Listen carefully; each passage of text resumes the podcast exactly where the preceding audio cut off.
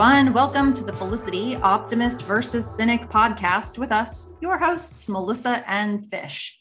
This is a Felicity Rewatch podcast, so we'll watch an episode each week and join you here to talk all about it. Quick reminder the reminder we always give this is not a spoiler free podcast. So if you don't want to have any possibility of hearing about things that come up in future episodes of Felicity, this might not be the place for you. But stick around because we're all friends here. So I'm Melissa, and I'm here with my wonderful co-host, Fish. Fish, how are you doing today? I am wonderful today. How are you doing, Melissa? I'm fantastic. We're friends. This this episode is about friends. We're in the right place. We're here today to talk about a lovely episode, season one, episode 12, called Friends, originally aired January 26, 1999 this one was directed by Todd Holland. This one had a new writer, Gina Prince Bythewood. Bythewood, I don't know how you say her name, but nonetheless, she wrote it. And the description is after Felicity thinks she spots Blair kissing someone other than Elena, she decides to blow the whistle on him until she realizes the mystery vixen is Elena's best friend. Meanwhile, Julie learns the identity of her birth mother, lot of stuff going on here. Fish, where do you want to begin? Yeah, there is a lot of stuff going on in this episode. I like it because it seems like a check in on a couple of different couples. Mm-hmm. And it kind of gives us where they're at, and Felicity sort of goes between them, and we get to learn kind of what's going on with everybody. And everyone has their own little story. So I figured I'd just start with um, Ben and Julie because mm. I'm a little ambivalent about this one. I can kind of see things from both sides. So, uh, you know, I just want to talk through it and get your take on it as well. Oh, so that's unfortunate because I was going to say exactly the same thing to you. I was going to be like, Fish, I don't know what to make of this storyline. So, what are your thoughts? so, we're just going to do this little cyclical hey, what do you think? What do you think? What do you think? Um, until we arrive at an answer. How about that? I mean, I think that sounds like a good idea. Yeah. Um, All right. Um, well, I'll I'll talk through my initial thoughts. I mean, what makes us so great is that the two of us, you know, usually each only have half a thought, and then when we put them together, we sometimes get the full thought. Sometimes it gets becomes 1.5 thoughts and we don't know how it happened. I mean, and sometimes it doesn't become yeah. a full thought. Also that. And uh well, sorry listeners. So there's Just absolutely happened. no consistency to our process and listeners we can't guarantee anything. But here we are. Nope. Nope. Yeah. Write in. Tell us how we're hmm. doing. Actually, I would like that because I feel like um I'm at a little bit of a loss in this storyline. Uh, I guess I haven't had a ton of personal experience with the stuff Julie's dealing with, nor do I feel like I really know a lot of people who have. So it's an it's a really interesting dynamic between Julie and Ben right now, and I find both sides of it interesting because mm-hmm. uh, not just because of what they're dealing with now, but because of where they just came from. Ben has been in this I guess maybe we would call it a protector role or helping Julie feel safe regarding the sexual assault she just experienced, a different situation, but it nonetheless put this dynamic between them where she was coming to him for comfort. He was being that guy who was a safe space for her. A relationship has been forming from it, but that was the foundation of it, really. And so she's coming back to him now having found, she thinks, her birth mom, and or at least she, you know, an investigator found the person who they believe is her birth mom. And we know that she came to school in New York to find her birth mom or to be closer to her birth mom. So it's putting up some red flags for Ben. It, you know, he's looking at the situation thinking she's really just still coping with this last trauma that she had. And this is a really risky situation and there's a lot of potential for her to get hurt. And so he's being ultra protective and almost, you know, they, their relationship is almost built on the Damsel in Distress Foundation now. Um, so it's interesting to see where this is going. And I can't decide what I think about how, how, how Ben's handling it. Yeah, I'm a little bit in the same boat. I mean, Julie is seemingly ecstatic. I mean, almost, I'd say, manic when mm-hmm. she, you know, has this PI who she's hired find her mom, and her whole body, you know, is kind of bouncing around the place and and it's interesting because she's sharing this with Ben and the first thing he says is you know you didn't even tell me that you were hiring a PI. So already as it kind of kicks off, you've got this kind of weird dynamic between the two of them. Mm-hmm. She's super excited about someone who she kind of says doesn't even really care whether she's her mom or not. Um, and she she cares, but she's just accepting the fact. You know, she's not looking for any proof, mm-hmm. and beyond what this PI has said. And Ben, I think, is trying to be very supportive in a, you know, kit glove kind of way. You know, he's he's calming to her, which I think is a good thing because she needs it right now. Yeah, I have keeping he's, Julie calm in my notes. Yeah. That's like his sole job in the beginning of this episode. And and she needs it Uh, because uh, she's just she's everywhere.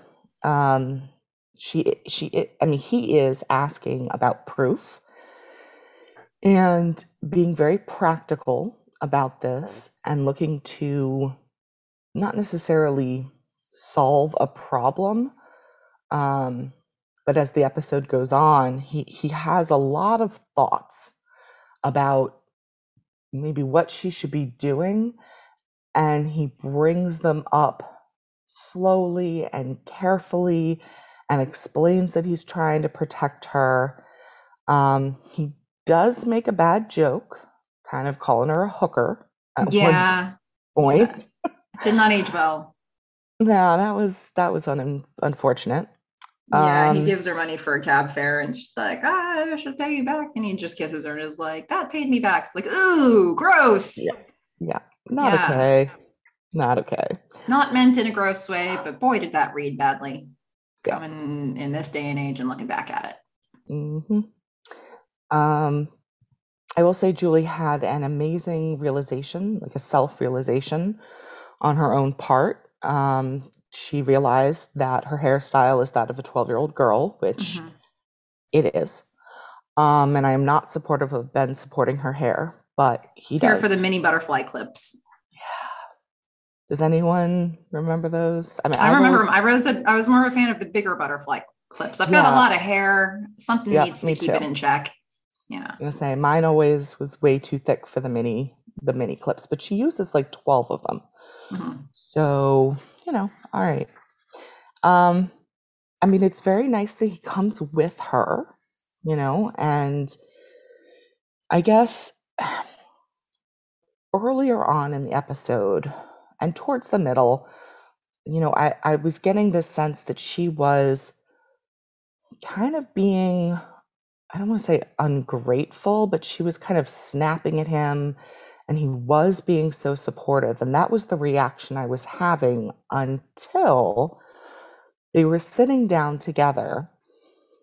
And, you know, Julie's trying to write this letter and she's coming off as cold and annoyed and she's hiding the letter from him. And he sits down and suggests that she write a letter. And, you know, she looks at him and says, you know, thank you for being there for me, but this is my problem. And what you're doing is, it sounds like what she's saying is what you're doing is kind of questioning what's going on with my process and it's creating a lot of anxiety for me mm-hmm. and i don't need that right now now we can go back and forth on whether she actually needs that right now Um, and he he says, "Well, you know, I'm trying to protect you after everything you've been through." She says, "Get out, mm-hmm. get out." that she um, does. Um, it's such an interesting conversation to me, though, because he, uh, the way that you're reading him is that he's been supportive and he's been protective, and I agree with that. And I wonder if sometimes it's bordering into the condescending you know, at one point in one of their first scenes, I think when he was holding up the toaster for her to look into and fix her hair, he says, you know, what if basically he he opens up the idea of what if she the birth mom rejects her mm-hmm. and he said something like how are you going to be able to deal with that mm-hmm. And it almost felt like he was questioning her capacity to deal with it and so That's exactly what he was doing. Yeah, I but I don't know if that comes across as just insulting. Like when you want to be supportive, and I get where that was coming from. I get that that was coming from a place of she's dealing with trauma number 1 and now this is potential maybe not trauma but danger number 2 and a big one you know this is this is why she came to new york to begin with to meet this possibly this person and so he's nervous about what the outcome will be. He doesn't know if she can handle it, but I don't know if you phrase it quite like that when you're telling the person. You know, it's like you want to pump them up and make them feel strong and help them find their way, but maybe not tell them, I don't know if you're up for this. Um, so the question is, what if you don't think they're up for it? What do you do? Ah. And I mean, that's why I think it's such a gray area because in I mean, Ben does not have any experience with this, mm-hmm. you know? So he doesn't know exactly what she's going through, but he sees her getting really excited and he knows how important this is to her. And he is seeing some pitfalls, a lot of pitfalls with yeah. her just being so invested in this and not questioning things like is it even really her? Like, where, how did this guy find her so quickly? Is it, what if she doesn't want to talk to you? So I think these, I think this is kind of a theme throughout this episode is just having difficult conversations. Mm-hmm. And often there just isn't the perfect way to have a conversation. So I give him a lot of credit for for having a calming presence and for being supportive in whatever way he thinks he can be. So just coming with her, um, you know, raising a few concerns that he sees, even though, you know, she pushes back on that and, and gets kind of mad about it. The reason she says she's mad about it does seem a little bit like she just doesn't want to hear that there might be any problems. Yeah.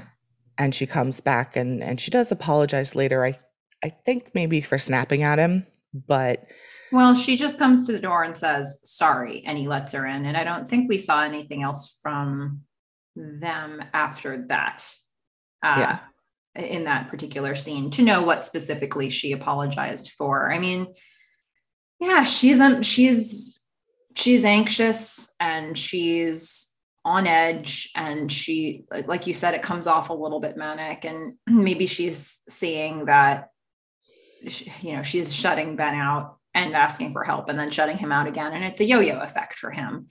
And i don't know. I don't know how far she went in that apology and what specifically she was apologizing for but yeah i think i think the the nature of the conversation we're having is pretty much why i'm so uncertain about about this story and about where they're headed here and about you know who because there isn't a right way to do this and there isn't a right way to be there i guess. Although again i think this is where i would love for any listeners who have thoughts on this to jump in and like maybe there is a right way to do this.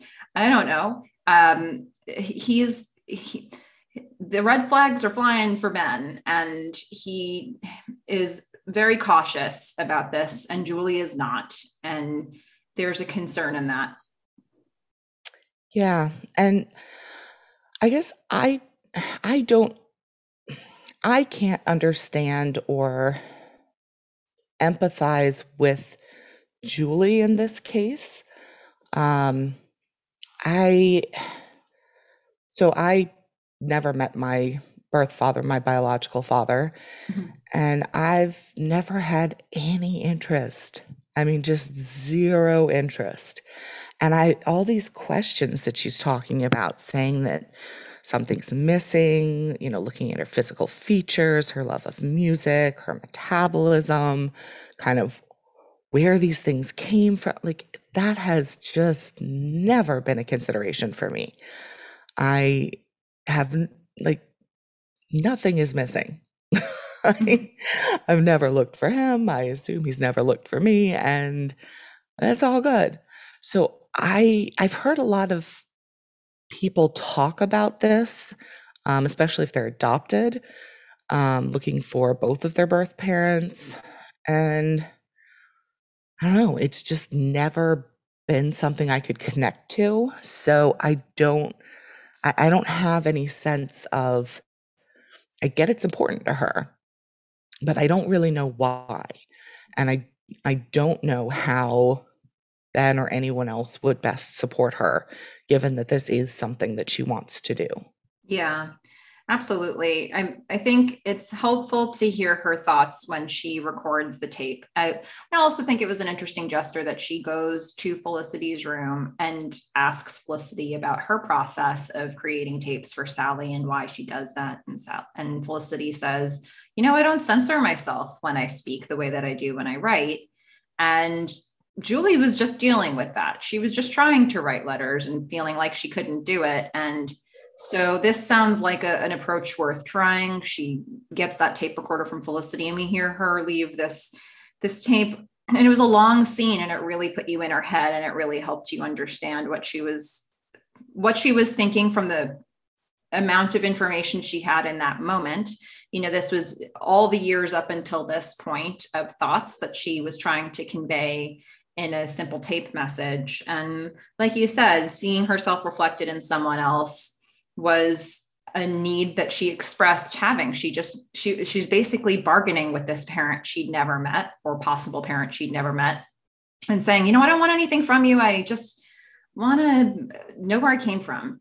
Is all. Uh, you know, it's she was trying to make it sound as simple as possible, and it probably isn't really all that simple. And she says, "Thank you for my life." at the end, which is, you know, something that I guess she wanted to express. I think there's probably, those are probably the thoughts that are top of mind for her. And there's probably a whole ocean of thoughts underneath that.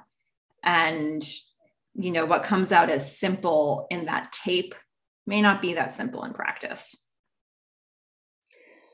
Yeah. I, I mean, she does say, Do you think about me? And I think that is definitely an indication that maybe she is looking for something a little bit more mm-hmm. than she than she says.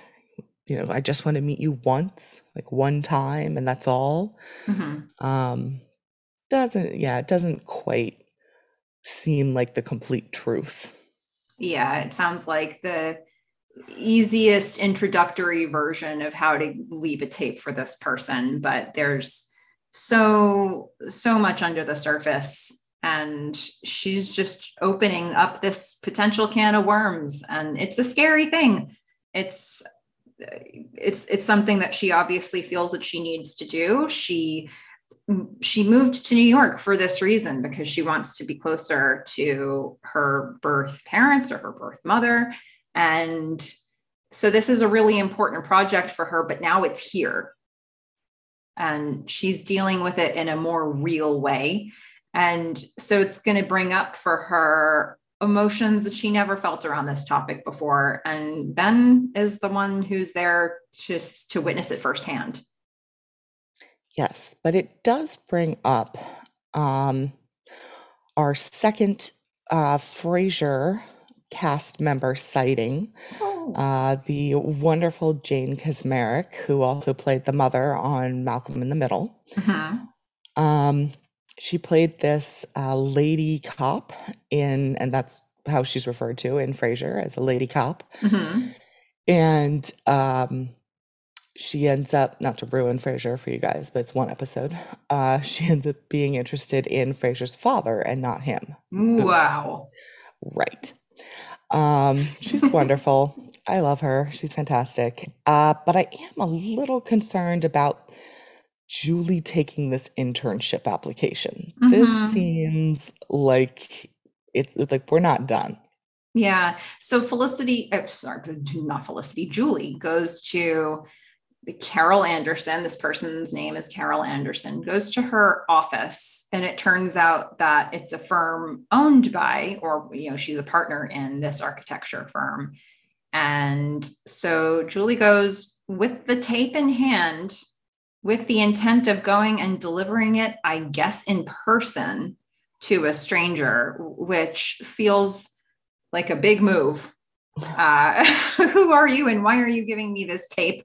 Feels like it would come up if you deliver in person. But nonetheless, that is why she is there. She gets into the office. She finds out where Carol Anderson office, office is.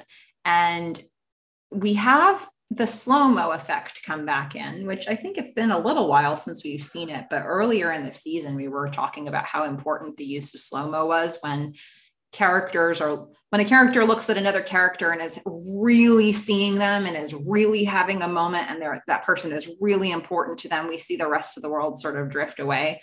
And that happens for julie here. And i can't remember if we've ever seen that happen for julie before.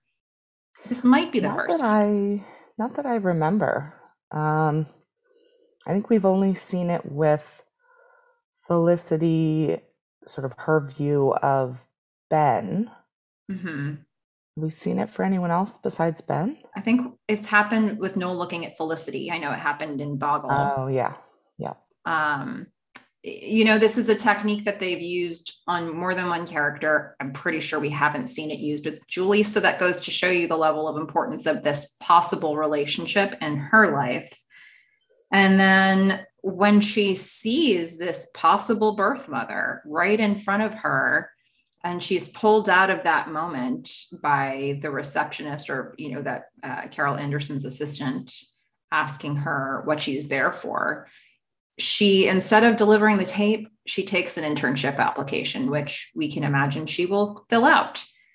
And you know she didn't go for the there for the purpose that she wanted but this may be another way to get the thing that she wanted of starting to find out is this person her mother? Is this person does this person have some of the similarities to julie that she thought maybe she would have um, this is perhaps a chance to get to know her without having to give up the whole farm here yeah this does not seem like a good idea i mean if you uh, if you're approaching someone sort of lying your way into their life to check them out. Mm-hmm. It, I just can't imagine it's going to end well. Like, like at the end of that, does the person who's been kind of tricked ever turn around and go, "It's so wonderful! You're here now. This has been a fantastic experience." Like, I don't know that I've ever seen that happen. Dangerous setup, that's for sure. It could go awfully wrong and also so could having delivered the tape to her you know it's like well there's I think every situation level, here has danger for julie yeah there's a level of distance between sending someone a tape or i, I thought she was going to give the tape to uh, carol's assistant and then mm-hmm. just leave um, so there's a level of distance between writing a letter or even a phone call and signing up to work with someone on a daily basis as an intern. Mm-hmm. That's a whole other level of. Is everyone just stalking everyone in this show? Maybe. Is that what's happening? Is this just just a show about people stalking other people? Hey, stay tuned for next episode. Oh, no. I need to tell you.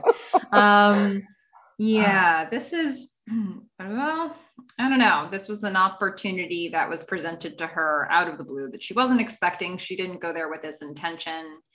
We don't see her actually submit the application, but we do see her flirting with the idea of taking it. So this is a new path that's been presented to her and one that allows her to scope the situation out and maybe decide if she wants to actually make the approach in the future.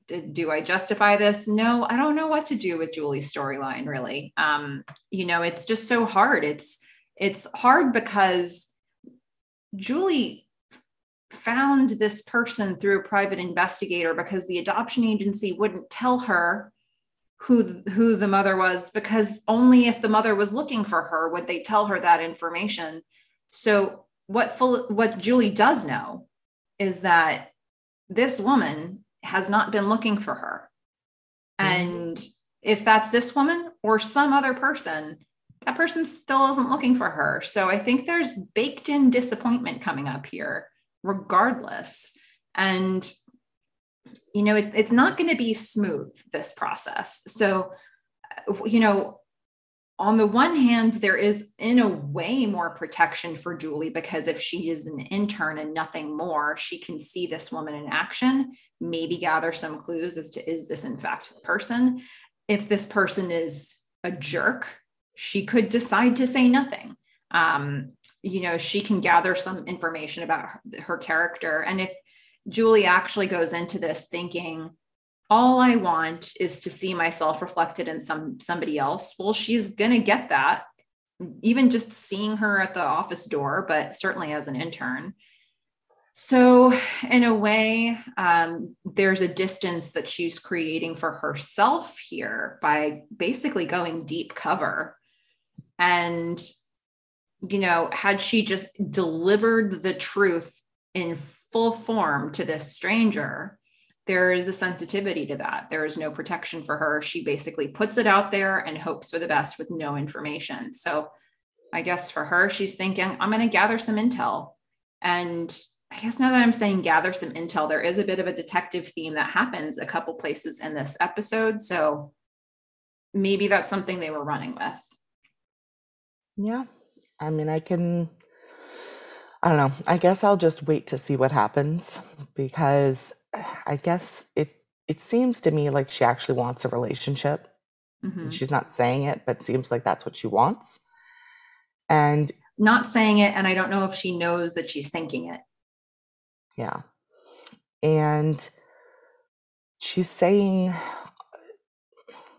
I don't think she has a lot of confidence in the in the process, mm-hmm. Which is probably why she's choosing to go this way. Mm-hmm because if she had confidence in the process, I don't, I still don't think this is a good way to meet someone if you mm-hmm. actually expect the outcome to be a long term relationship. Yeah. If you don't expect that to be the outcome and you want to just find out as much information as you can before it gets kind of shut down, then yeah, this is the way to go.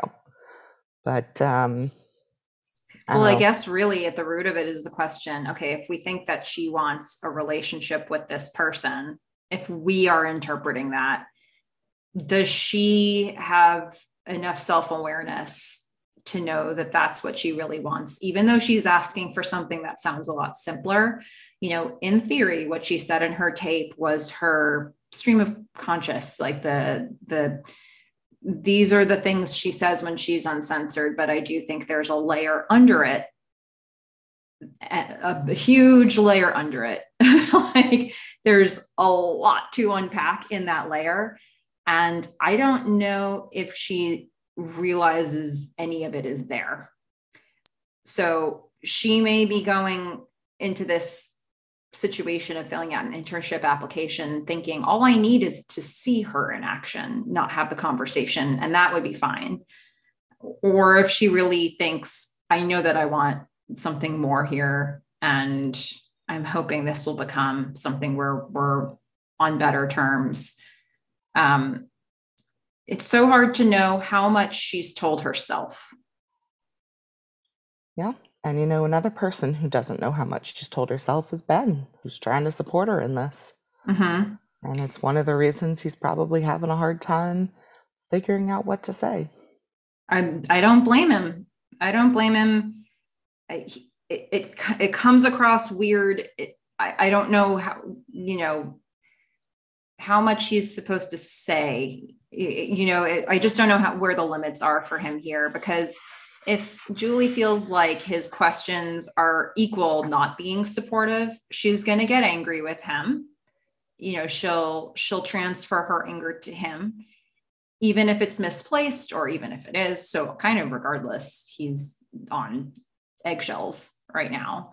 And that's just kind of where he is and he is accepting that that's where he's going to be for a little while he's going to try to wade through figuring out what support looks like and hopefully you know he'll make the support sound not like judgment or uh, feeling like she's not competent to make these decisions but uh, he dips into that area a couple times in this episode.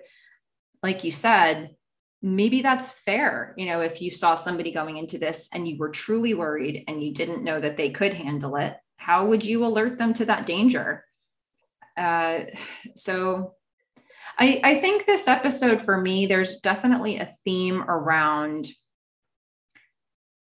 using lies to protect people and at what point you tell the truth. And I think that that comes up here.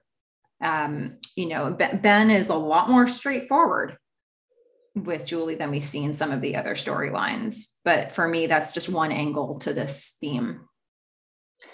Yeah, I mean, we can talk about Felicity, mm-hmm. she also has a difficult conversation to either have or not. But you know, I I just really enjoyed how she introduced this topic to Noel. where she gives absolutely no explanation and just says to him, So, if one of your friends saw me making out with someone else, and of course, his head explodes immediately. All over Dean and DeLuca. yes. Everywhere. Gone. Does not know what is happening, is completely flustered. She does not help him out at all. She just keeps saying the word hypothetical. No, I mean hypothetically. If one of your friends saw me kissing a hypothetical a hypothetical guy, who who are you kissing? Yeah, uh, hi, it's hypothetical. No. oh, he's but his brain had already exploded at that point, so gone. there was no part of his brain left to be able to absorb the word hypothetical. Nope, nope. In fact, he was so flustered that he admitted to everyone that he has, you know, lip kissed his mom. yes. I mean, it was an accident. It was an accident. But it happened. Yeah, it did happen. Yep. he just has these stories. He has these stories that this is like in that episode where he, where everybody was comparing traumas they had experienced when Felicity gets held up at gunpoint. And he says something about like a homeless guy pushed birthday pushed, cake. Yeah, and pushed him over once and ruined his birthday cake. And it was just like, well, what sort of just how, how where do these stories come from? They're just right at his fingertips and they're never quite right. Uh, it's good stuff, though. I like the fact that you yourself just dove in with that anecdote because you also skipped the entire setup of it, which is where I Noel did. was in that moment. Yep. And so that felt really appropriate to me to mirror for anybody who's listening to us what Noel would have been feeling in that moment. Yep. You have no idea what's happening. And I just thought I'd tell you that uh, Noel made out with his mom. You're welcome. You're yeah, thank you. Uh, I, I, appreciate it. I'm sure all of us do. Uh, I'll speak on, on behalf of everybody who's listening and say we're we're grateful for you. Um, let's dial back a little bit here and look at what happened to lead to this moment. So the episode opens with Felicity walking around the stacks. She sees some guy in the seat where I guess Felicity and Noel had been making out uh, during the finally episode. And this guy that she meets is sort of a, a savant of, mm-hmm. of sorts. And I asked myself, is he the every fish? Because please explain. He, this guy. oh, I'll explain. Here we go. So he is a savant for remembering people by every single article of clothing that they're wearing and especially people who have had some sort of uh, attack against him, like sitting in his space or being in his sphere. So if he sees you and he's annoyed by you, he's going to catalog every single thing that you're wearing, judge it, hair.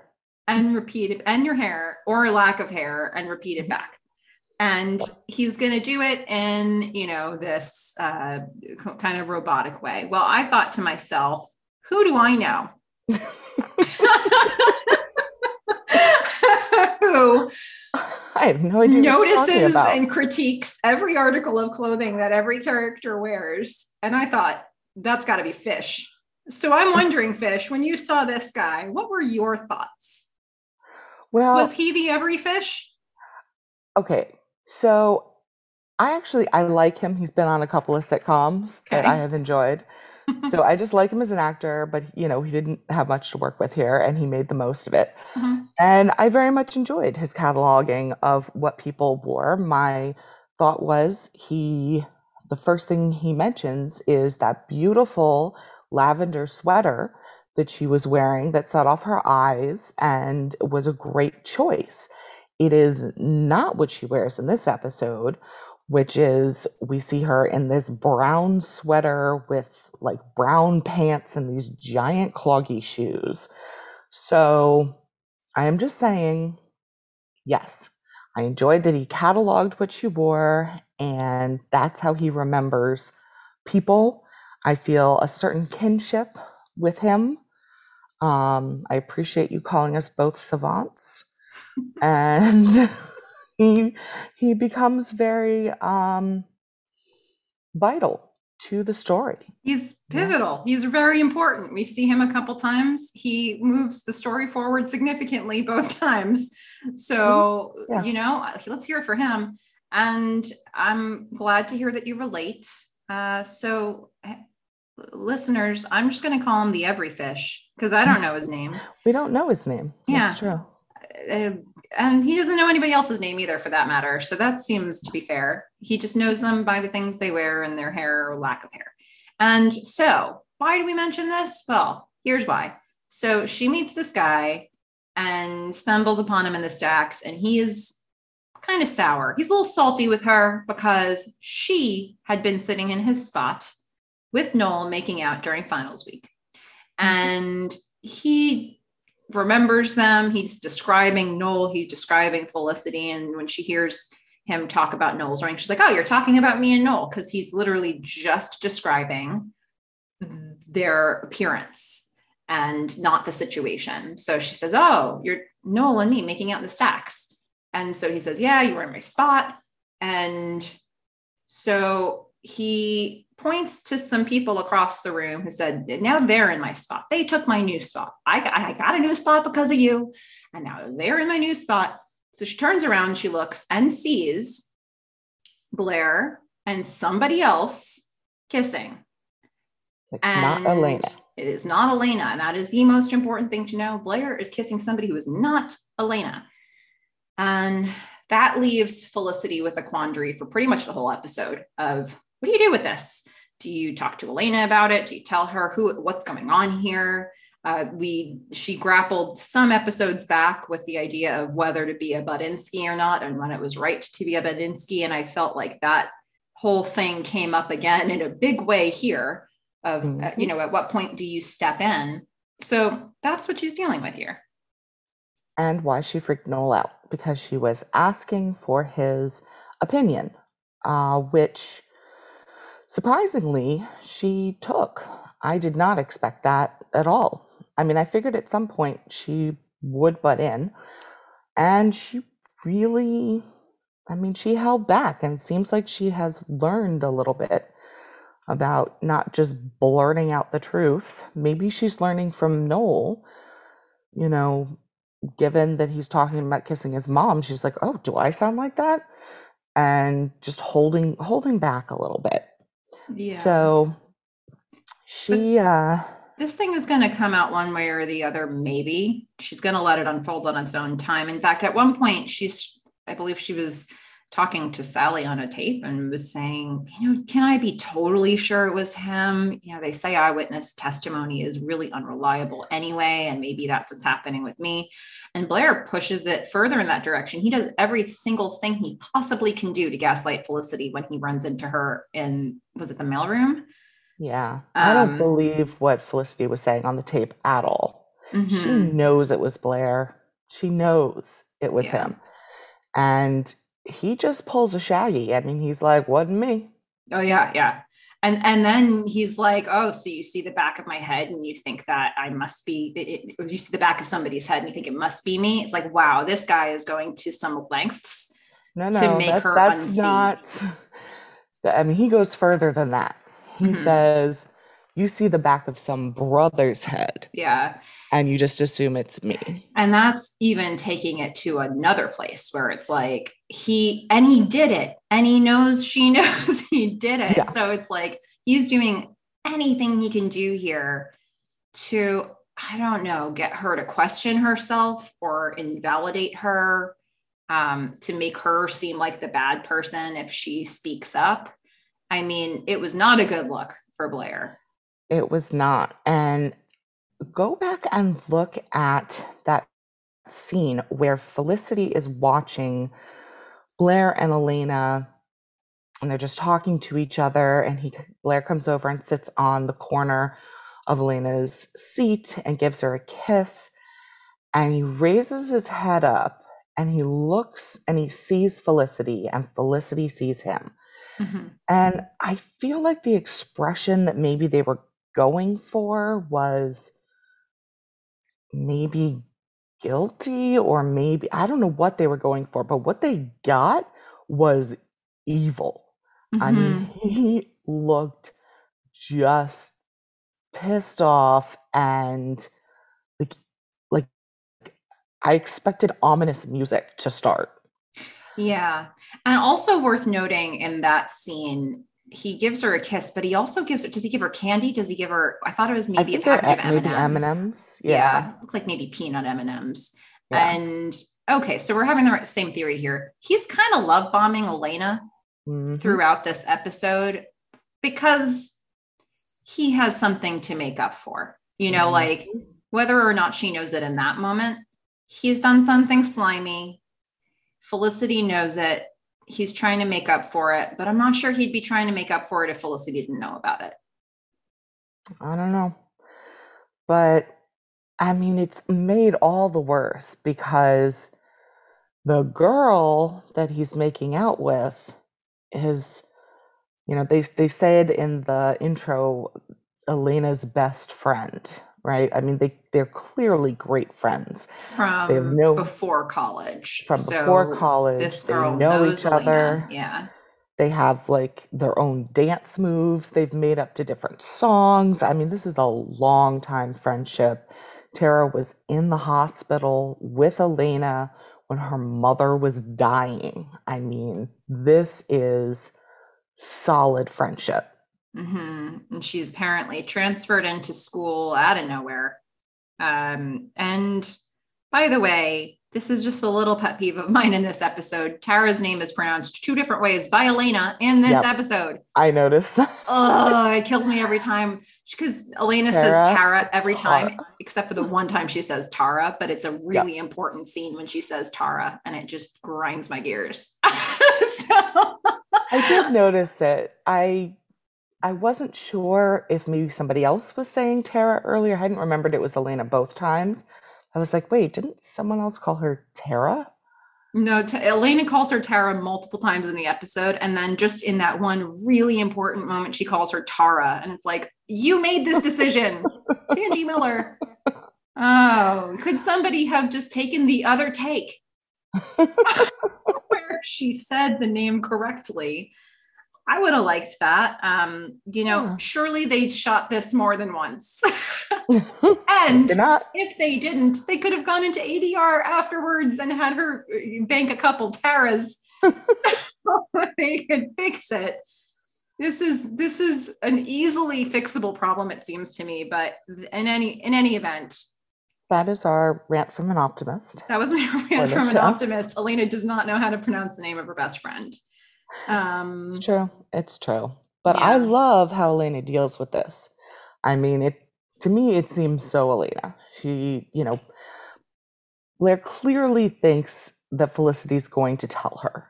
It is it is going to come out.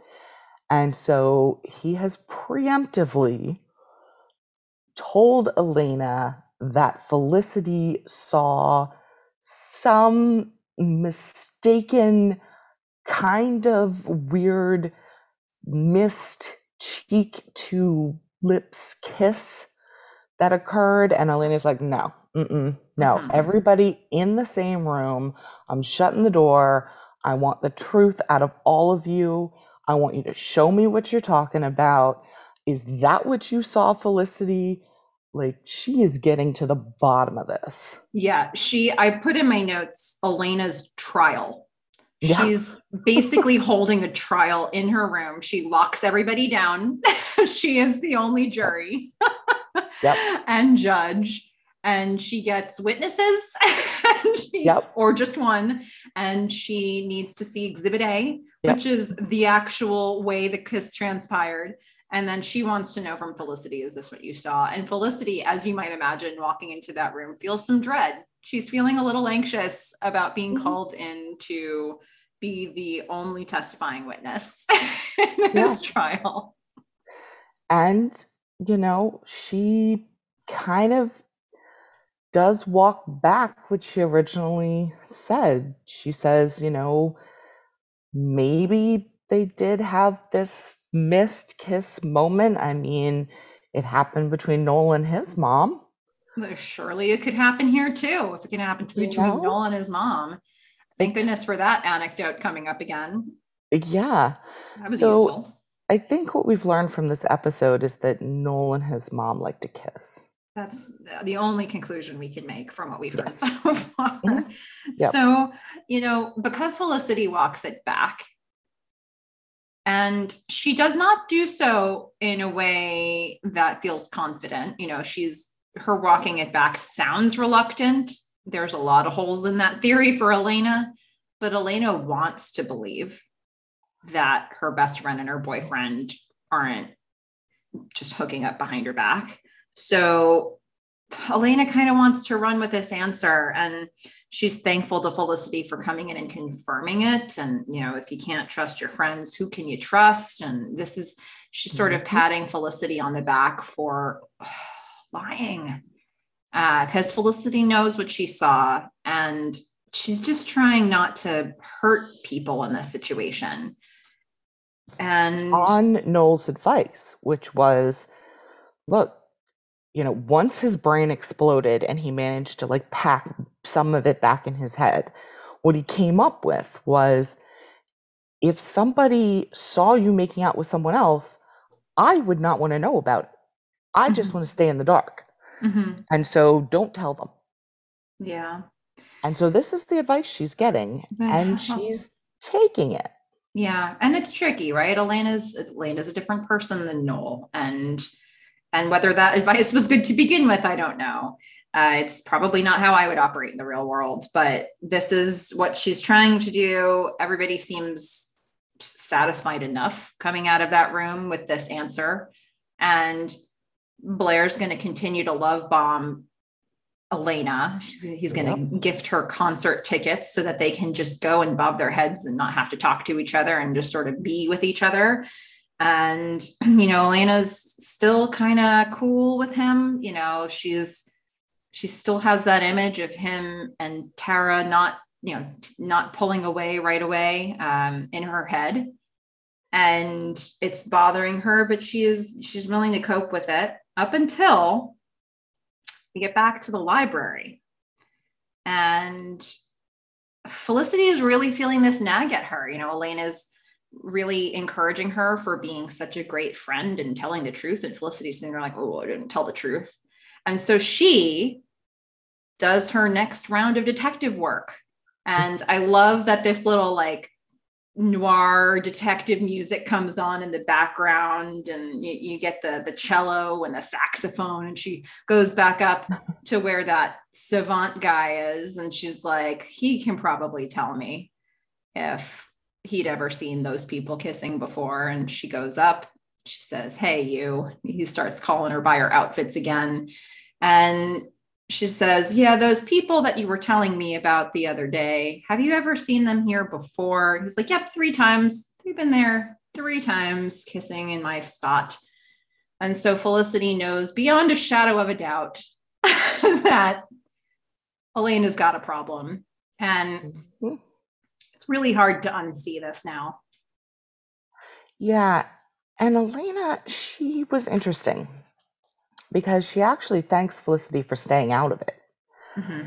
And when she talks about Tara and Blair, it's like she forgives Tara and m- sort of more so than Blair. Mm-hmm. And we all know that Felicity can't stay out of it. She can't. Mm-hmm. So she, chemically not wired to do so. No. Uh-uh. Mm-hmm.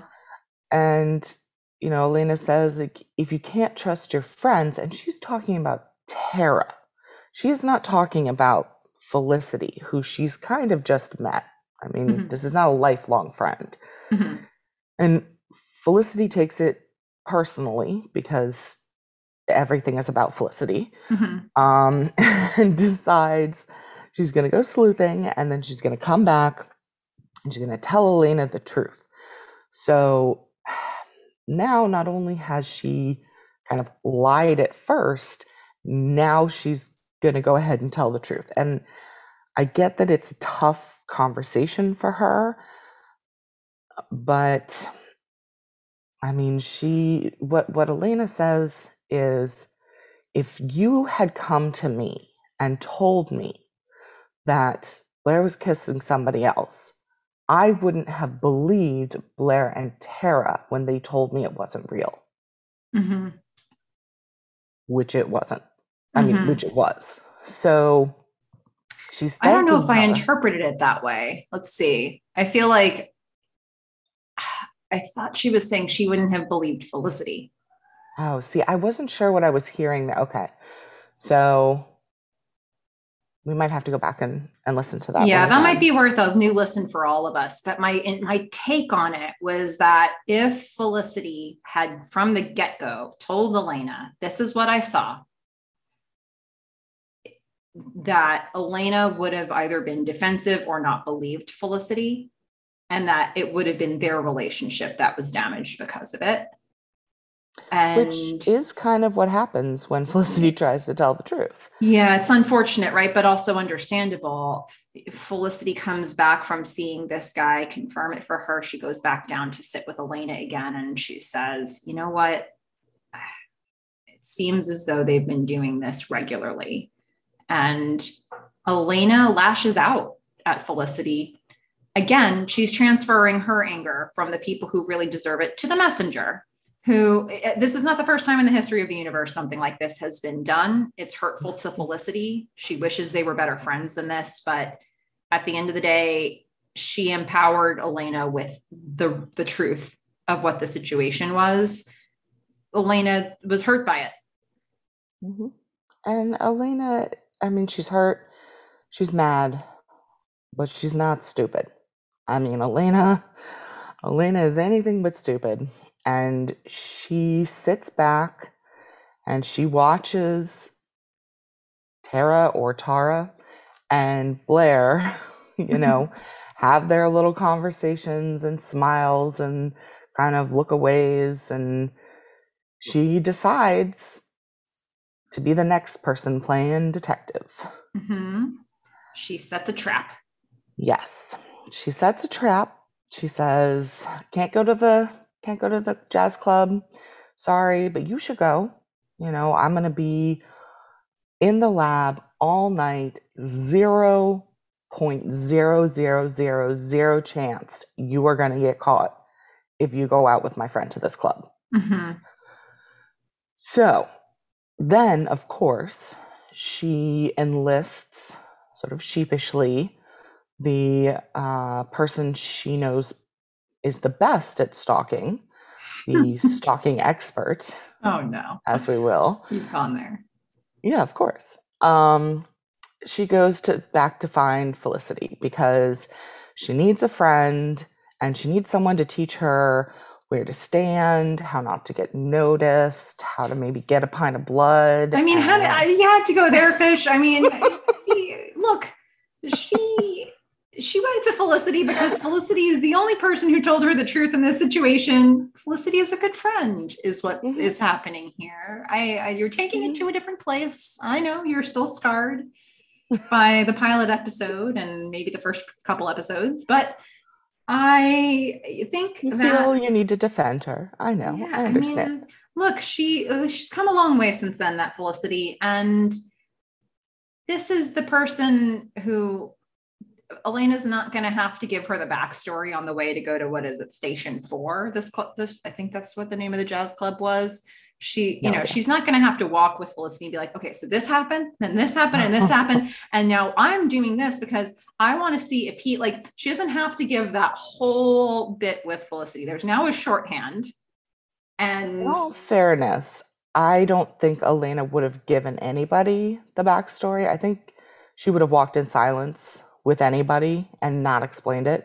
Uh-huh. But Felicity does know she is a friend. She also had some like amazing post spooning hair um, uh-huh. because I do this too with my hair. When like both you and I have a lot of hair. Yeah. And when you lay down, especially like on your back or mostly on your back, you always flip your hair up. Yes. Right above the pillow because otherwise you're laying on this like pile of hair that's like tickling your neck and stuff. Anyway, mm-hmm. another thing just based in reality about this show that is exactly how people with a lot of hair sleep and what it looks like when they wake up. Okay. It's fantastic. Yeah. So we're just here to tell you what's real. And yeah. that's one of the real things. mm-hmm. Uh, brought to you by the Every Fish. Yep. So, yes. Okay. Yep. Okay. Hair's fantastic. Love it. So she wants her friend and she needs to she needs to see. She needs to see what's happening. So she and Felicity find a dark alley and hide sort of behind a car in a shadow and scope out the, uh, the exit to this club. Mm-hmm. Yeah, and at the end of the show, Blair comes out, and they have this moment. The you know, the, I thought it was shot very well, where he comes out. He's kind of on this stairwell that is leading out of the club, and he's the first one to come out. He's leaning against the railing, and for a moment, Elena thinks maybe he went alone. And you can see the sort of almost pride in her face, which is immediately dissipated when she sees Tara slash Tara come right behind him, you know, a few seconds later. And not just to stand next to him, but to wrap her arms around him from behind. This is not the posture of a person who went to the jazz club as a friend. And it's abundantly clear from just a moment and elena's whole face crumbles yeah and then that's that's the end they play this this song which we know probably isn't the original but it has this perfect timing of the line lie to me mm-hmm. just as she's watching this happen yeah. which of course you know, I think being Elena, she really doesn't want to be lied to, but it's kind of a, you know, heartbreaking sort of song at that moment. Um, when maybe you're thinking, would have been better if I hadn't known this, but you had to know. Uh, I actually really, so this is something about the show that I really appreciate. We are watching a certain group of people, and the sh- the show is shot from their perspective, so we feel Elena in this situation. I hmm feel like there are so many shows out now where we are supposed to empathize with the cheaters. hmm I mean, it is constant because love triangles are a thing. I mean, they're all I mean, they're in this show, right? hmm And I feel like a lot of what we're looking at now is two friends and two people. So three people, two are dating and two are friends. And then, you know, the two people who aren't dating fall in love with each other. Mm-hmm. And you're supposed to have this empathy for them where it's like, how do we tell this other person? We don't want to hurt them. Like maybe there's some kisses here and there, but they're trying to hold back, but they can't, and all this. Pa- We're seeing everything out of their eyes. And it just takes so much effort on my part to to the care sorry to care about the people who were cheating you it know and their struggles me. it depends for me when it's a situation so the times when i've seen it where i can empathize are the times when the relationship between those people actually predated the relationship with this actual significant other like when there are shows or movies where it's like okay, but actually this person swooped in after they knew those two people were kind of a little bit flirting and into each other. Um, when when people get it murky like that, I find it more interesting and I find it a lot more complex. In this situation, they really didn't give any room for that. Like, yes, we're seeing it from Elena's point of view, so we're going to be sympathetic with her. But I don't see how there's a universe where they would have made the Tara and Blair story sympathetic because Tara just transferred in. She's only been at this school for a minute. And if Elena and Tara are really that good friends, I would presume that Elena has had conversations with Tara about Blair. And, you know, I, I have no reason to believe that Tara knew Blair before this. Tara swooped in and stole her man. like that is it. I don't I don't really see any way to concoct some other storyline out of this that makes her sympathetic in this situation or him. Well, that's what we're given. And I appreciate that. I don't mm-hmm. want to sympathize with the two of them. Now, I liked Blair early on. And so, does this feel unfortunate? Does it feel in character with him? Like, we don't know him that well. So I guess it well, does. You know what? He was always a gift giver, and it makes you, this episode makes you look back at that and think, huh, what were all those other gifts about? Um, you know, because that is a thing. Like, was he always making up for other things with some of those gifts? It always came across as it was coming from a loving place and he was being a good boyfriend and he was really trying to draw Elena out of her shell. And there was a challenge element to her that he was trying to break through. And I wonder if some of those gifts we saw him give her in the past, you know, like the the record player and all that other stuff, was that on the back of something else he did? It makes me revisit all of it. We'll never know. Yeah, and there's no indication, I think, of that at the time. Mm-hmm. And he is the person who calls her out and says, you know, your walls are up, I want in. And mm-hmm. he's patient about it. And, you know, it, it didn't come off as like I'm trying to conquer her mm-hmm. at any point. But they certainly could have made the relationship with Tara Tara and and Blair sympathetic. You know, they could have had them know each other before. They could have had like a love at first sight. They could have shown it from their perspective. They could have had these agonizing conversations about what they were going to do and, you know, these like moments where they're holding back and, you know, they may have kissed because they can't not for this cosmic, you know, reason. They can't not kiss each other, but they're not going to sleep together and they're they're trying to figure it out. You know, they, they could have done all that because so many shows today do, and it is so exhausting. Mm-hmm. And I just like the clean and simple here. It's mm-hmm. like, dude's cheating. He sucks. And mm-hmm. your friend's not that great. Like, sorry, life sucks. Yeah. And, you know, Elena cries on Felicity's shoulder, and that is one of the things she named as a metric for true friendship, you know, to laugh with each other until your sides hurt, to cry with each other, or to cry on your shoulder. Mm-hmm. There's a mm-hmm. bunch of different things that she lists as like the boxes to tick for being a really good friend. She's just done one of those with Felicity. So, you know, she sees Blair and Tara together and she just breaks down. And, you know, it was one of the first times that you really see Elena just break down in that way and be sad. She's always so strong. And here she was just having a night. Mm-hmm. Yeah. Well, I wanted to look at the other storyline, the, the third couple to that we're tracking here, which is Felicity and Noel. Well, I think there's two couples here. We've got Felicity and Noel, and we've got Felicity and Sansa. Or Noel and Sansa. Sorry. Nolan Sansa yeah. as the faux couple. Yeah. Yeah. couple. This one is really a side mission of an, you know, what I do like uh, with Felicity and Noel here is that we are starting to see some of the things that you had wished you were seeing.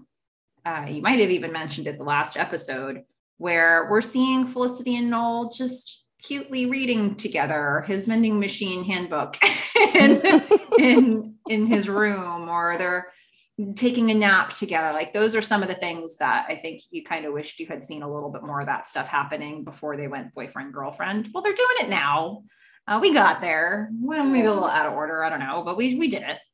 They they are very comfortable around each other now mm-hmm. which i enjoy because they're both still super awkward mm-hmm. and yet they're really comfortable in their awkwardness which is lovely and you know i i do have an award to give oh yes um it is for the most awkward sign of affection mm-hmm.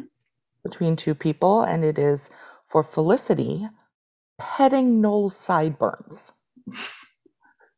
Yes. Rewind and watch that again. So that wasn't something it. that you were into. Um, no. That that was not a sexy moment for me. But but it is a sign of affection. She's just sitting there with her arm around him, just, you know, petting his sideburns. Well, Felicity's still figuring it out. yeah, she is. Noel doesn't know enough not to like it. Apparently not. Yeah. Um, I guess maybe it's something new, and, and maybe that was not something he got from Hannah, mm-hmm. and uh, now he knows. Yeah, and now he's in a whole new world of like, wow, getting my sideburns pet. That's pretty great. Yeah. Yeah. This girl likes me. She mm-hmm. likes me. Well, Dear mom. Yeah. I'm kissing a new woman now. Um, oh boy oh boy. Um, we're just really fueling a completely wrong understanding, which is fine. We can do whatever we want to on this. It's our podcast, guys. It's fine. We do it. Um, do so, so I also have an award, and this is for best first line from a character in an episode, or specifically of just this episode. And that one's going to be from Richard because we need to set up that we need new vending machines or one new vending machine. And Richard's way to communicate that is that when Noel walks up to him and Richard's kicking in the vending machine in anger, Noel's like, What is up? And Richard goes, Where? That's right.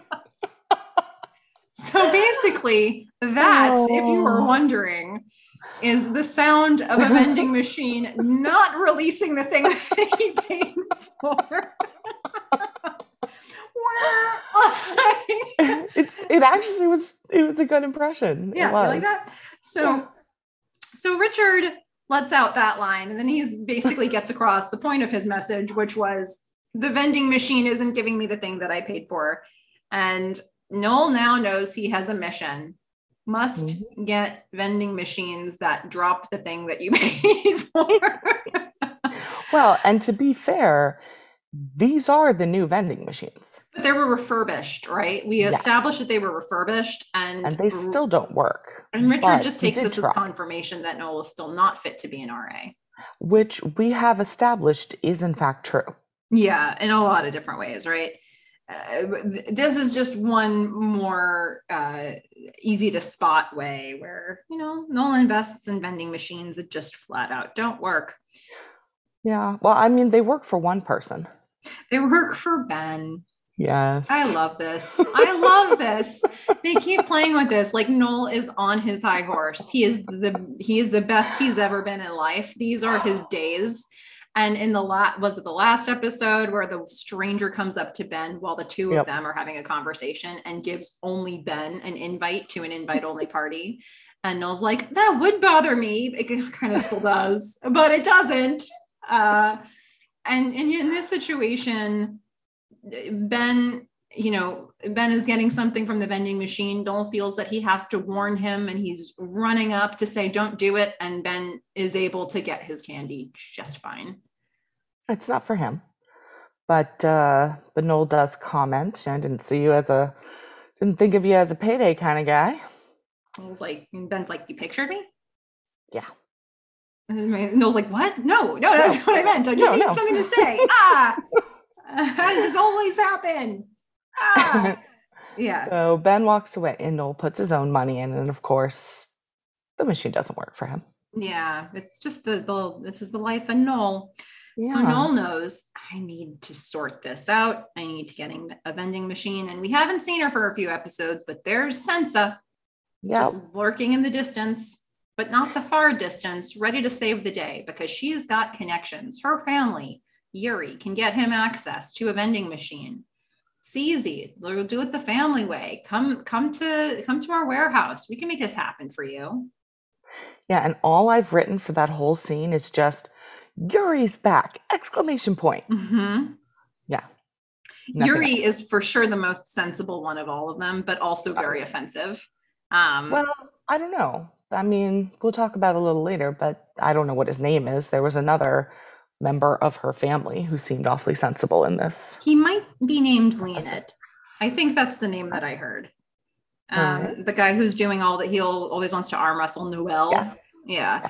Uh, I love that they call him Noel. So, so Noel, Noel's on a mission now. He has to go with Sansa to see Yuri which means Sansa's going to drag him all the way to there. Where are they going? Brighton Beach or I can't remember. Uh, I was going to write it down. It starts with a B.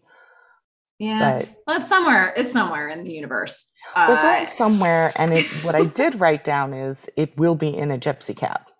That's how they'll get there, and they're going to end up in some sort of a warehouse where a whole bunch of Sansa's family members are just kind of in a pile, just just talking about. Actually, they're talking about i want to say uh, well that comes up later but they're they're having conversations with each other huddled around one area they see sansa and sansa apparently what she's getting out of this situation is that she has told all of them that noel is her boyfriend because she wants to get the men of her family off of her back she doesn't want them worrying about her at school so she's just going to call Noel her boyfriend, and that's going to be what she gets out of all this. Yeah. And I just love that zero people have respect for Noel because he says to her, what about my self respect? And she just turns around and says, You'll get it back in an hour yeah. and keeps walking. Yeah. And she's concocted a whole story around how he saved her from a fire Yes. And, you know, everybody is very excited about how heroic he is. Absolutely right. And um, yeah, they very, welcome him. Yeah, he feels very awkward about this at first, kind of coming in, and her father gives him this big hug and kisses on the cheek and says, you know, you saved her from a fire, you're a hero. And and I was just like, oh, honey, you told him about that. Yeah. great, great. That's another story I'll have to make up. Yeah, they they welcome him in the only ways they know how, which is through vodka and mm-hmm. sausage and yeah. arm wrestling. Yes. And uh, I believe it's Leonid who mm-hmm. is the arm wrestler of the family. He calls Noel over, and first thing he does is slams his arm to the ground because that's one out of one, right? He's or he's already winning. Yeah. And then I love this line where he's yeah. trying to make Noel feel better. So he's like, let's do it again. And then he says, best, he says, best nine out of 10. And Noel's like, that doesn't make any sense. best nine out of 10 is not actually a thing. It's not. Uh, it's not a thing at all. But I think it what it means is this is going to go on for a while. And uh, This is why I love that we're watching the show in such detail. Because as many times as I've seen this episode, I've never heard those lines with Lena being like, "That's nine out of 10. And I was like, "That's not a that no that that doesn't make any sense."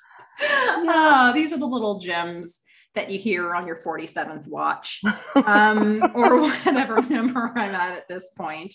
Well, so um, here's the thing that I get out of this is a couple of things. Did you listen to the music in the background for this? There are just there are a couple of things that I'm wondering about. So first of all, they are all sitting around drinking vodka and eating sausage. Mm-hmm. And Noel takes part in this gets very drunk and full of sausage. And there's in in two of the scenes, two of the major scenes, they're playing this like old American classic music, like Frank Sinatra or it, it's not Sinatra, but it's uh, Dean Martin maybe. And so here's here's my thing. The whole the scenes are hilarious, but I do wonder how culturally offensive they are mm-hmm. because they seem pretty offensive. Um, did we ever establish whether they speak Russian in Estonia or whether they are in fact Estonian or Russian? So, some of the words that they said were not with perfect Russian pronunciation, and I don't know if they were definitely Russian words. Mm, Nostrovia is definitely in, Russian. Well, okay, but when Sensa walks in, she says "Papa Privyat." Mm-hmm. That's not actually how you pronounce that word. But that could just be the actress. It could be the actress, is the thing. Yeah. So I'm not sure if this was meant to be the Russian language badly badly pronounced or if it was like they have a dialect that's different that they're speaking in and these are estonian people because um, i see no reason why they would have had estonian chocolate at the party right. You know if and not for these seems people oddly specific sure I don't fault them for being oddly specific. I often think it's the oddly specific that's so wonderful. I, I just don't know what quite to make of them in this scenario. Um, uh, I mean, on the one hand, I don't know how big an Estonian population there is in New York, and I'm sure there's a sizable Russian population in New York. So I, I guess they're Russian, but I, like I some of the words they said are not really quite right. So no, it seems like they must be because we have this great thing called the internet Mm-hmm. And so I just looked up what the Estonian language is, and uh, it's called Estonian Eesti, E E S T I, mm-hmm. and it says it's uh, actually kind of it's a Finnic language, so it's not it's not related to the Russian language. It's based it on doesn't have like the Cyrillic alphabet or anything like that. Yeah, so it, they wouldn't have been saying uh, Privat or Nostrovia or any of that unless they were Russian.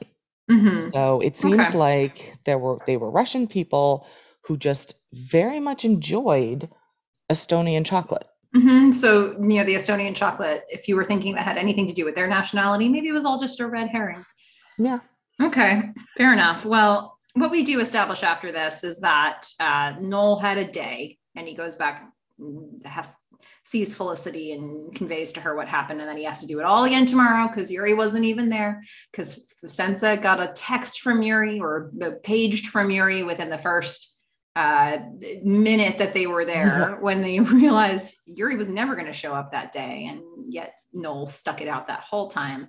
So they're going to have yeah, to go back and do it hours. Again. Yeah, it was two hours and seven sausages. Yep, seven sausages ago. So that's uh, that is a unit of measurement in this case, mm-hmm. and mm-hmm. uh, which he was eating just directly off the fork, um, yep. which is fine. I do that. How yeah. else, wait, how else do you eat a sausage? I guess you would have a knife.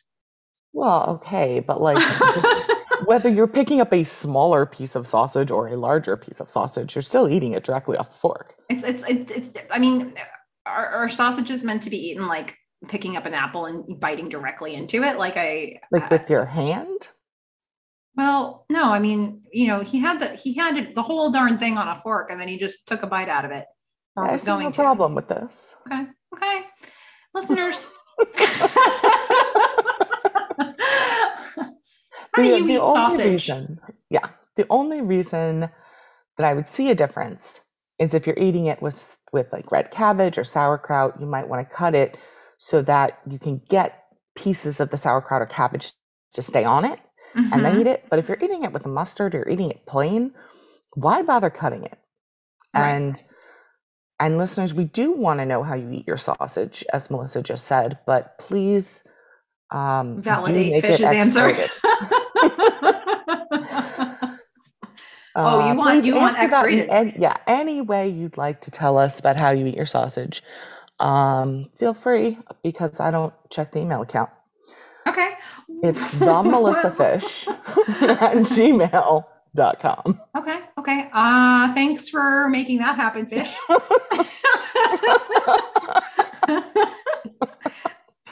Sometimes Fish says things and my eyes just go wide on my end of the screen here. And um, this yep. is, you know. Hey, look, I was not the one who originally said, please, listeners, tell us how you eat your sausage. Well, okay. Oh, okay. I just Anywho, so, so one of the things that I love is that when Noel is recounting all of this to Felicity, she's just she couldn't be jealous of the situation if she tried. Nope. like it tells you something not just about the strength of their relationship but the just the patheticness of what's going on here because she just there are absolutely no girlfriend alarm bells raising here she just feels like this poor sap yep. it's yep. so great um, but when they go back to see yuri again so uh, Yuri is standing next to this beautiful new vending machine. He calls it the 4000. it's like Again, digitized classic music. Oh my goodness. It's It uh, says cold food and it mm-hmm. has an arrow points down. Yeah, yeah, it's uh, about as uh, newfangled as technology for vending machines comes at that period of time one of the things that I like, so Yuri gets down to business. He's just going to make this deal happen. He he Noel's already been through the paces of spending two hours eating seven sausages. He's done that. He just needs to go and get the vending machine and come to a deal and get out. And so Yuri's going to make this happen. But I, what something that I enjoyed, and I have no idea why they were doing this, but in the back in the background, you can hear the rest of the family off screen trying to pronounce the word microwave over and over and over. You can hear them go, microwave, microwave. and I just sat there thinking, why have I never heard this either? And what are they doing? I did not hear that. I I heard the music. Mm-hmm. And maybe it was because I was a little distracted by you know, Yuri's lovely comparison mm. of the vending machine to a woman. Mm-hmm. You, you, give know? her money, you pull her knobs. Exactly. Yipes. Yep, love it. and also the um, what today would be considered very subtle product placement of just Pepsi all over the place. Mm-hmm.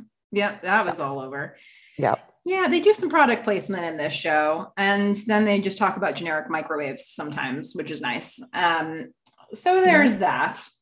But you know, they get this deal done, and and the the four thousand is going to be placed in the dorm, and mm-hmm. Noel is still going to have a hard time getting the candy he wants. I mean, of course he is. Um, but but before they they install it.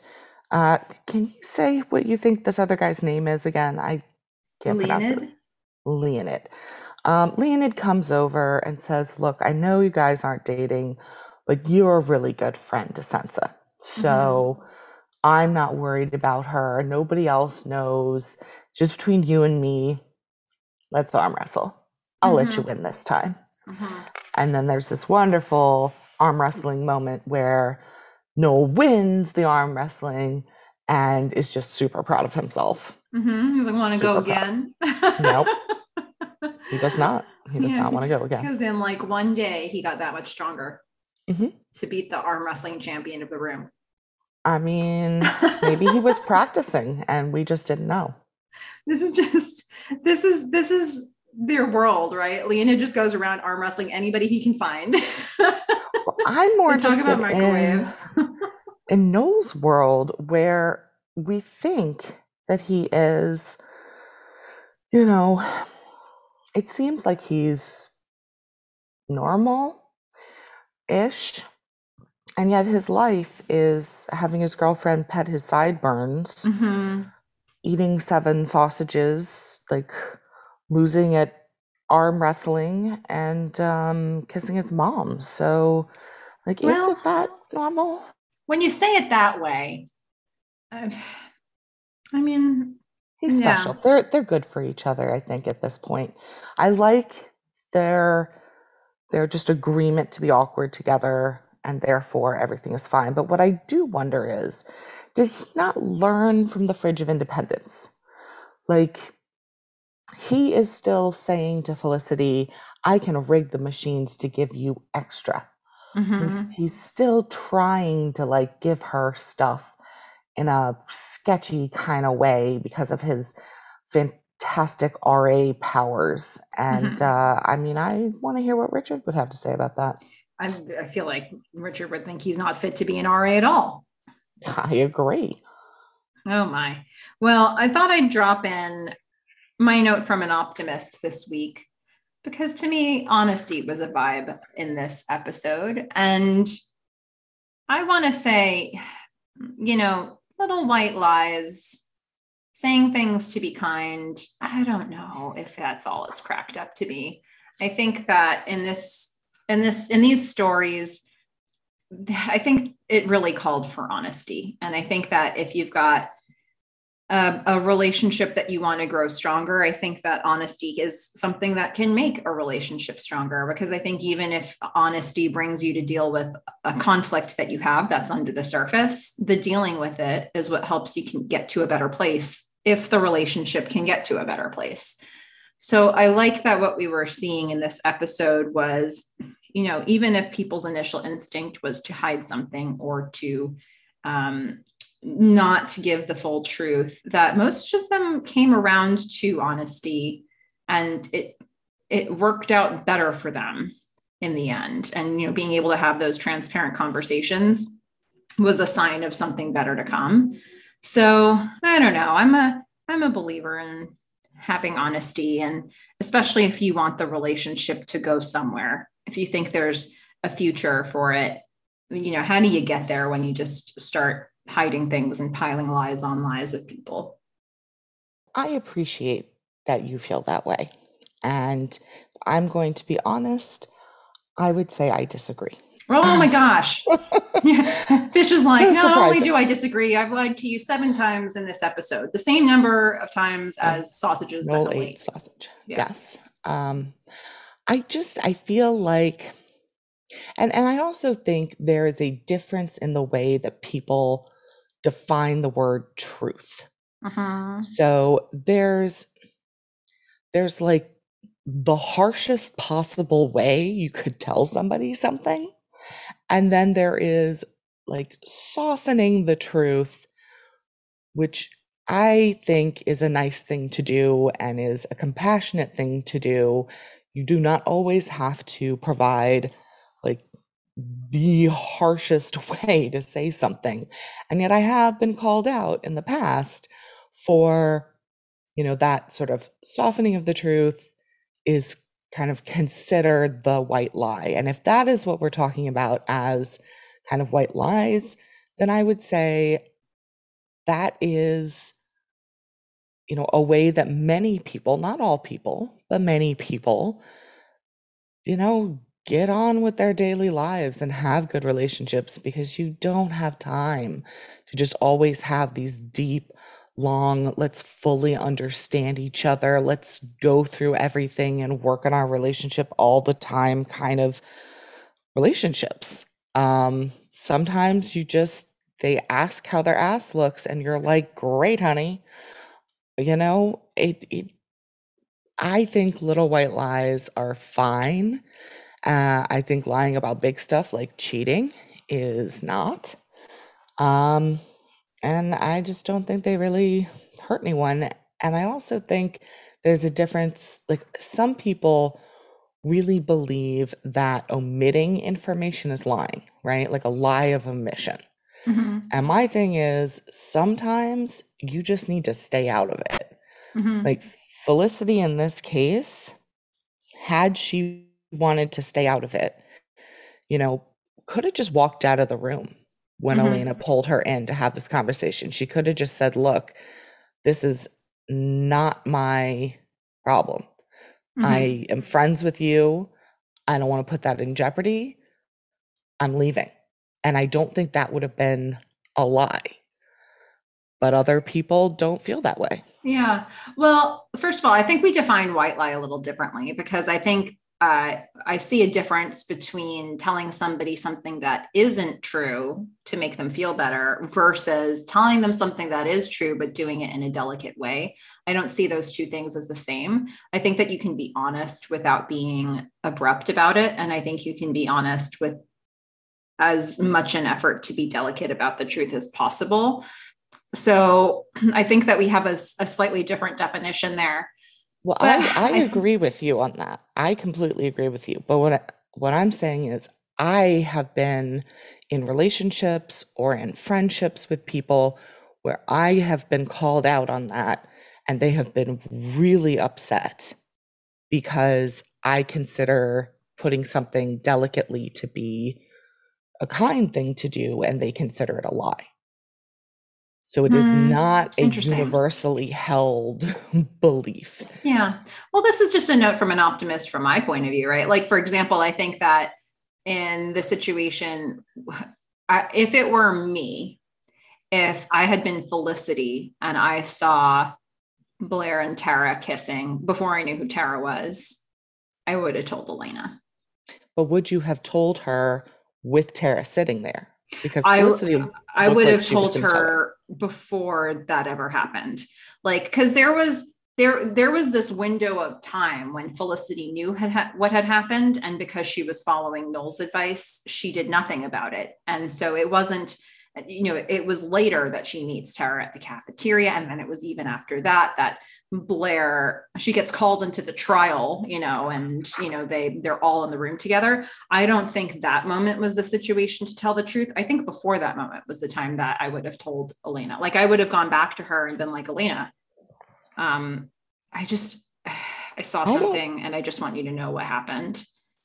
Um i don't think we know how much time has passed because at least at least the order of my notes are Felicity sees Blair and not Elena.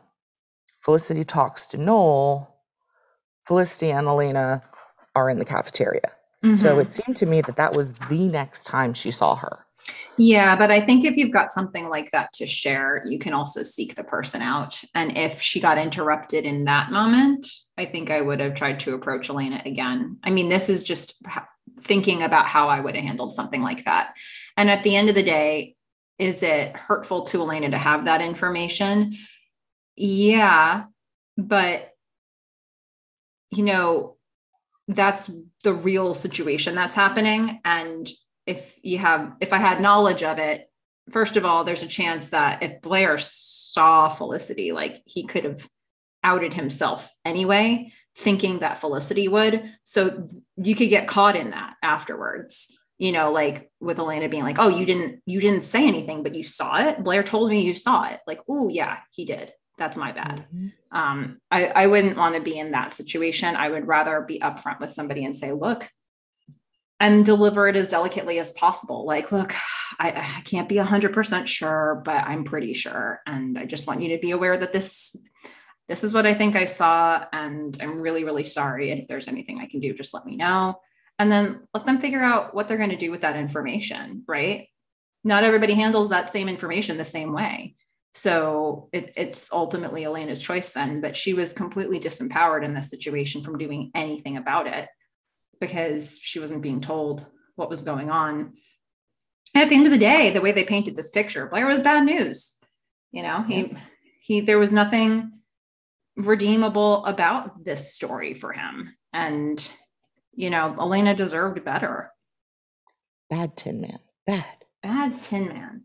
Well, um, well, I would just say I think it depends on the length and seriousness of the relationship. I think for me, in the case of Elena and Blair, yeah, I would have told them it also depends on like who the other person is. And I feel like Elena is the type of person that wants to know in the end. I mean, it did not take her long to uh, to internalize this information and, you know, come back and sort of apologize to Felicity. Not really. Um, but when you get to the point of people have been dating for years and, you know, or they're married, to me, it's it you know it it may just not be my place.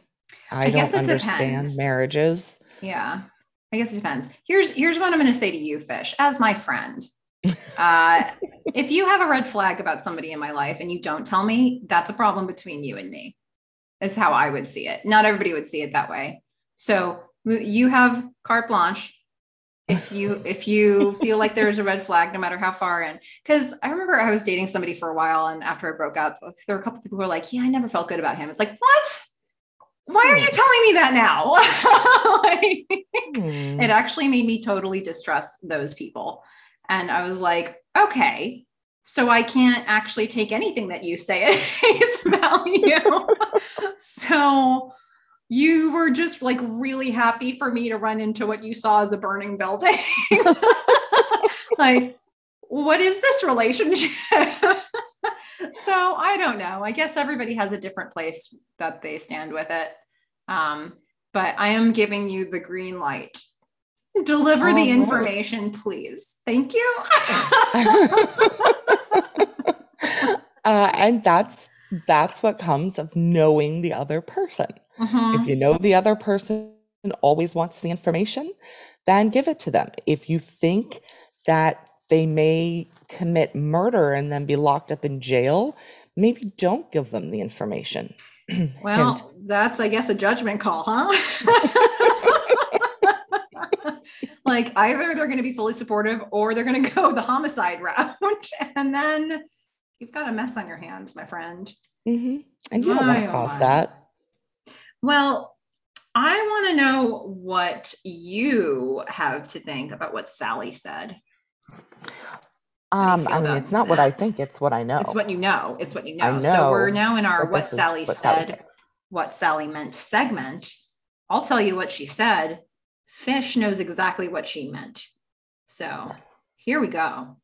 Dear Felicity, at the risk of completely destroying your image of me, which I know is that I'm perfect, and I am most of the time. I cheated on John once. Stop that. Stop looking at me with those big, wide, innocent eyes of yours. It was six months into our relationship. You're judging me. I can tell you're judging me. I can feel you judging me from thousands of miles away. It was an ex boyfriend. And halfway into it, I suddenly remembered why we broke up in the first place. He had a micropenis. Hmm. And why I loved John so much. John does not. The thing is, John never would have found out about it. And yes, there are so many other things that make John great, like his big heart and huge intellect and absolutely gigantic love of friends and family. Except after three months, I couldn't take the guilt anymore and I told him. and his ability to forgive. Although I think it may have been easier after I mentioned the micropenis.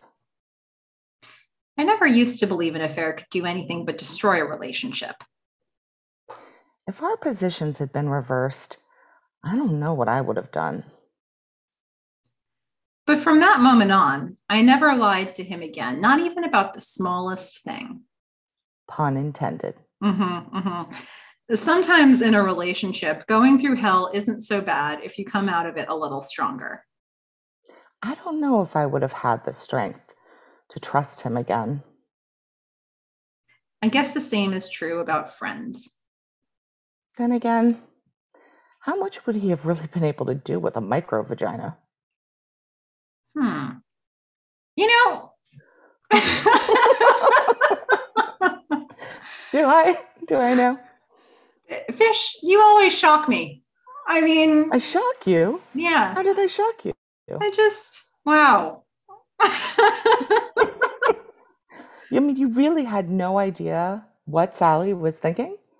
I mean, and, I and had, I can honestly say I had no clue. I think, uh, my oh my, my oh my oh my, whoo, I'm blushing. So okay, you, you knew the pun intended was coming.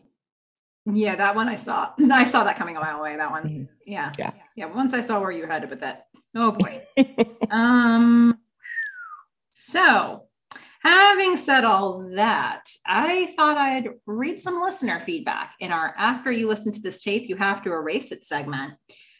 We heard a little something from our friends at the at Wait What podcast account on Instagram. And they said Elena was the best. She handled everything like a boss. When she caught her boyfriend cheating with her best friend and she went off on them, I was like, yes, queen. Yeah, there's still a little bit more to come with like wrapping this part up, but it's um I like Elena's instincts here. She's not listening to the nonsense. I mean, we didn't actually hear her go off on him. I'm hoping that's coming in the next episode.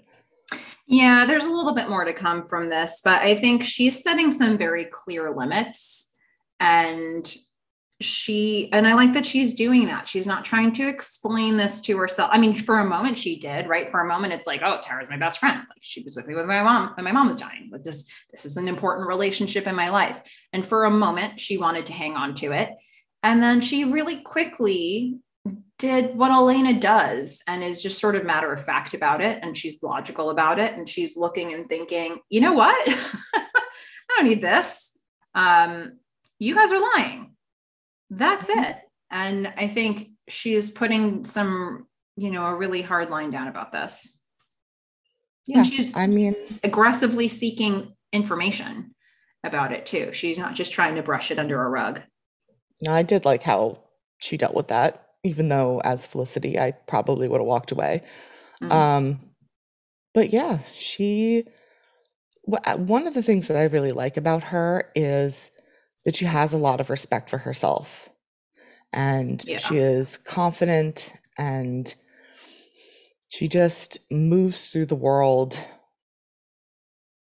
you know it, kind of without apology mm-hmm. and i just really appreciate that because i think that we don't often get female characters uh, that are like that that don't sort of say they're sorry a lot or are really, you know, indecisive or need to be kind of led around, especially at that age. Yeah. And she knows that. what, yeah.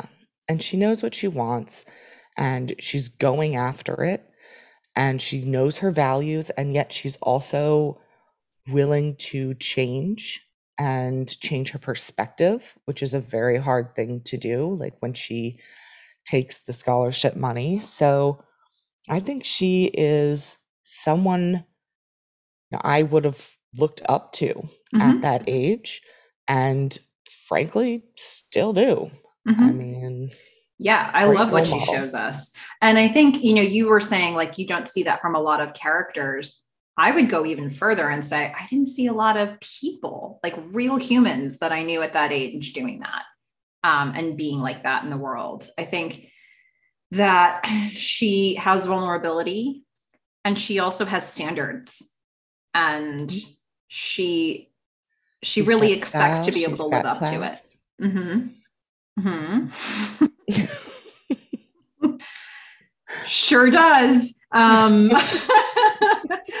yeah i i'm glad for the 20 year old and the teen me that i saw this character and kind of wish I would have been able to unpack it a little bit more then.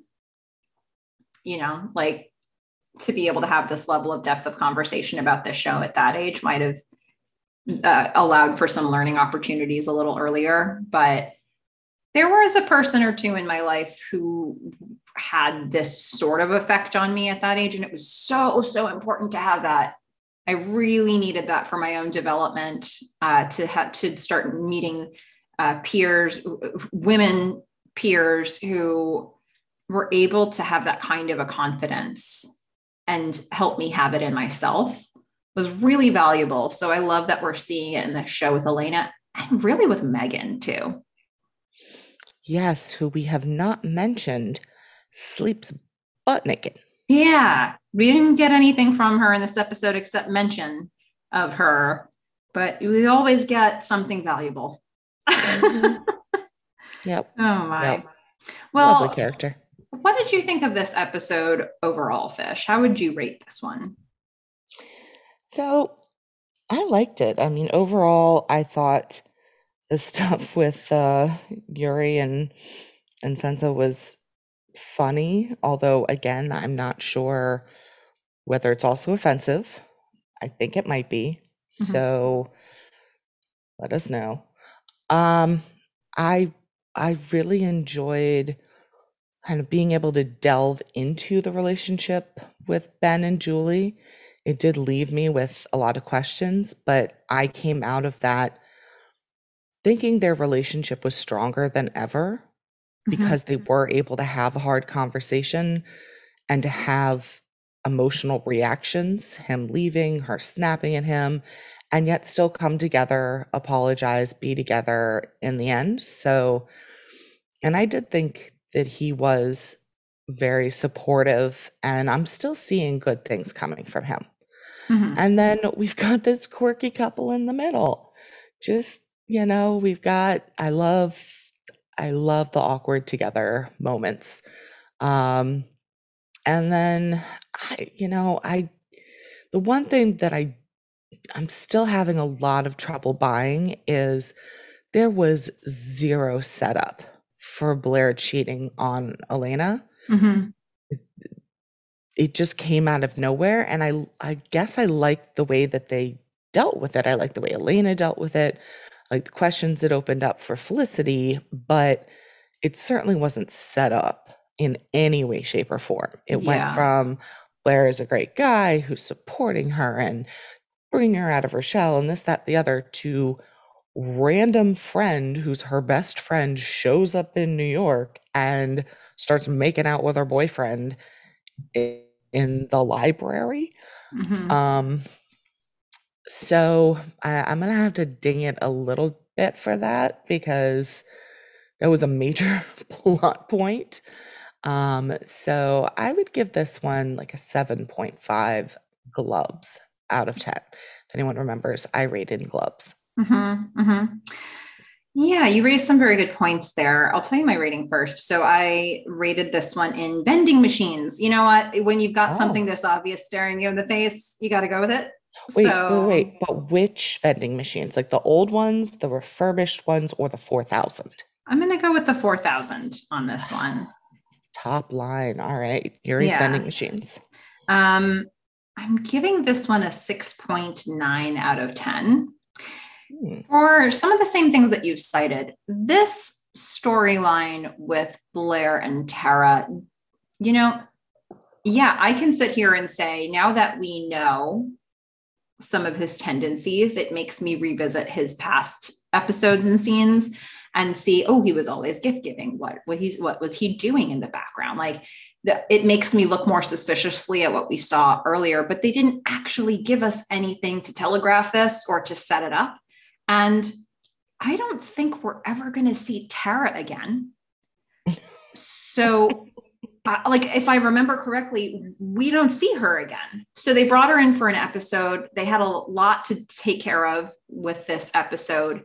And this girl who transferred in, did she just transfer back out? Are they just never see like what happens? like I, I think it's like we needed this story and it's almost like it was a total bottle episode but isn't but was had to be because they only gave this episode this this story one episode in this form. There will be a little bit of dealing with the aftermath in the next episode but like it it, it is it just does feel like oh we want to do this.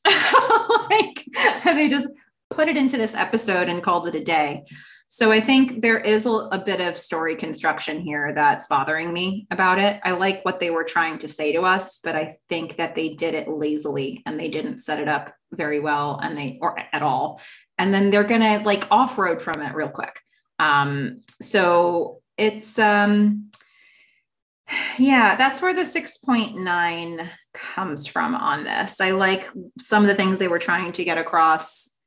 Uh, I also feel like, you know, th- there's that. And then there's the fact that, like we've been talking about, the Julie and Ben stuff feels like I'm wading in the ocean. like I'm like, what? What's happening here exactly? I'm really glad you and I got a chance to talk about it and help each other find some threads in that story. But if you combine the fact that I was a little lost in myself and my thoughts for that part of the story and then also confused by how quickly we got into the blair stuff. It's um yeah it, it feels like an episode that comes out of nowhere. Yeah i mean what i'm taking away from this is that you and I need to go visit the ocean so I can explain to you how that works. Ah. You should not be so lost when hanging out at the beach. Fair enough. Especially for someone who lives like near the coast in California. It's very true. I'm right there, like 15 minutes from it. Well, yeah. so we ha- we have posed a lot of questions to you all here today, and we would love to get your feedback on anything we've asked or anything we didn't that you just want to tell us.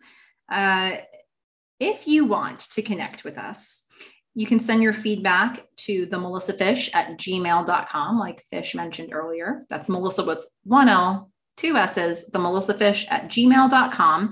You can also find us on Instagram at Felicity Podcast.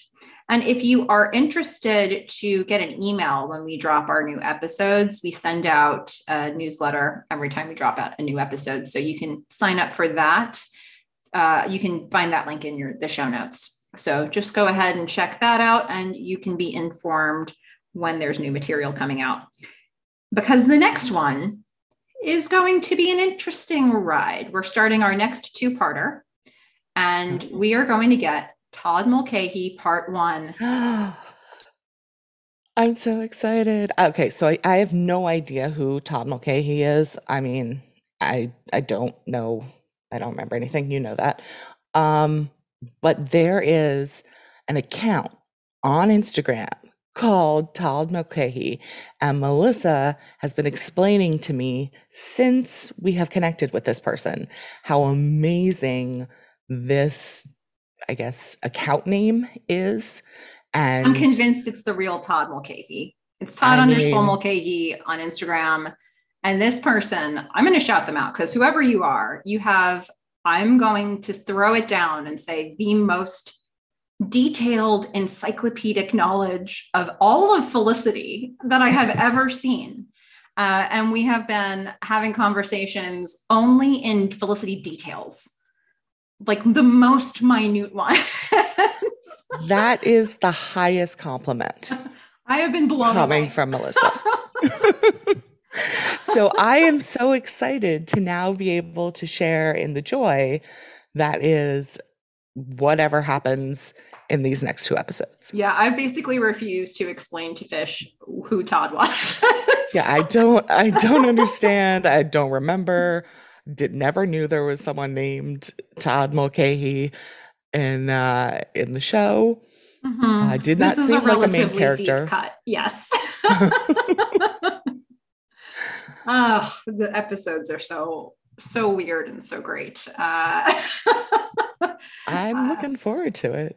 Yeah, I don't know what you're going to think of them, fish. I have no clue, but we're going to watch either. it and we're going to talk about it starting next week. Todd Mulcahy, part one. Sounds like a plan. So, is there anything else you wanted to mention, Fish, before we wrap for today? Nope. I think I got it all out. All right. We did it. We did it, folks. We did it all together. And I guess that's it. So, until next time, Fish, don't hook up with Ben while I'm gone. I'm a fish. Bye. Bye, everyone.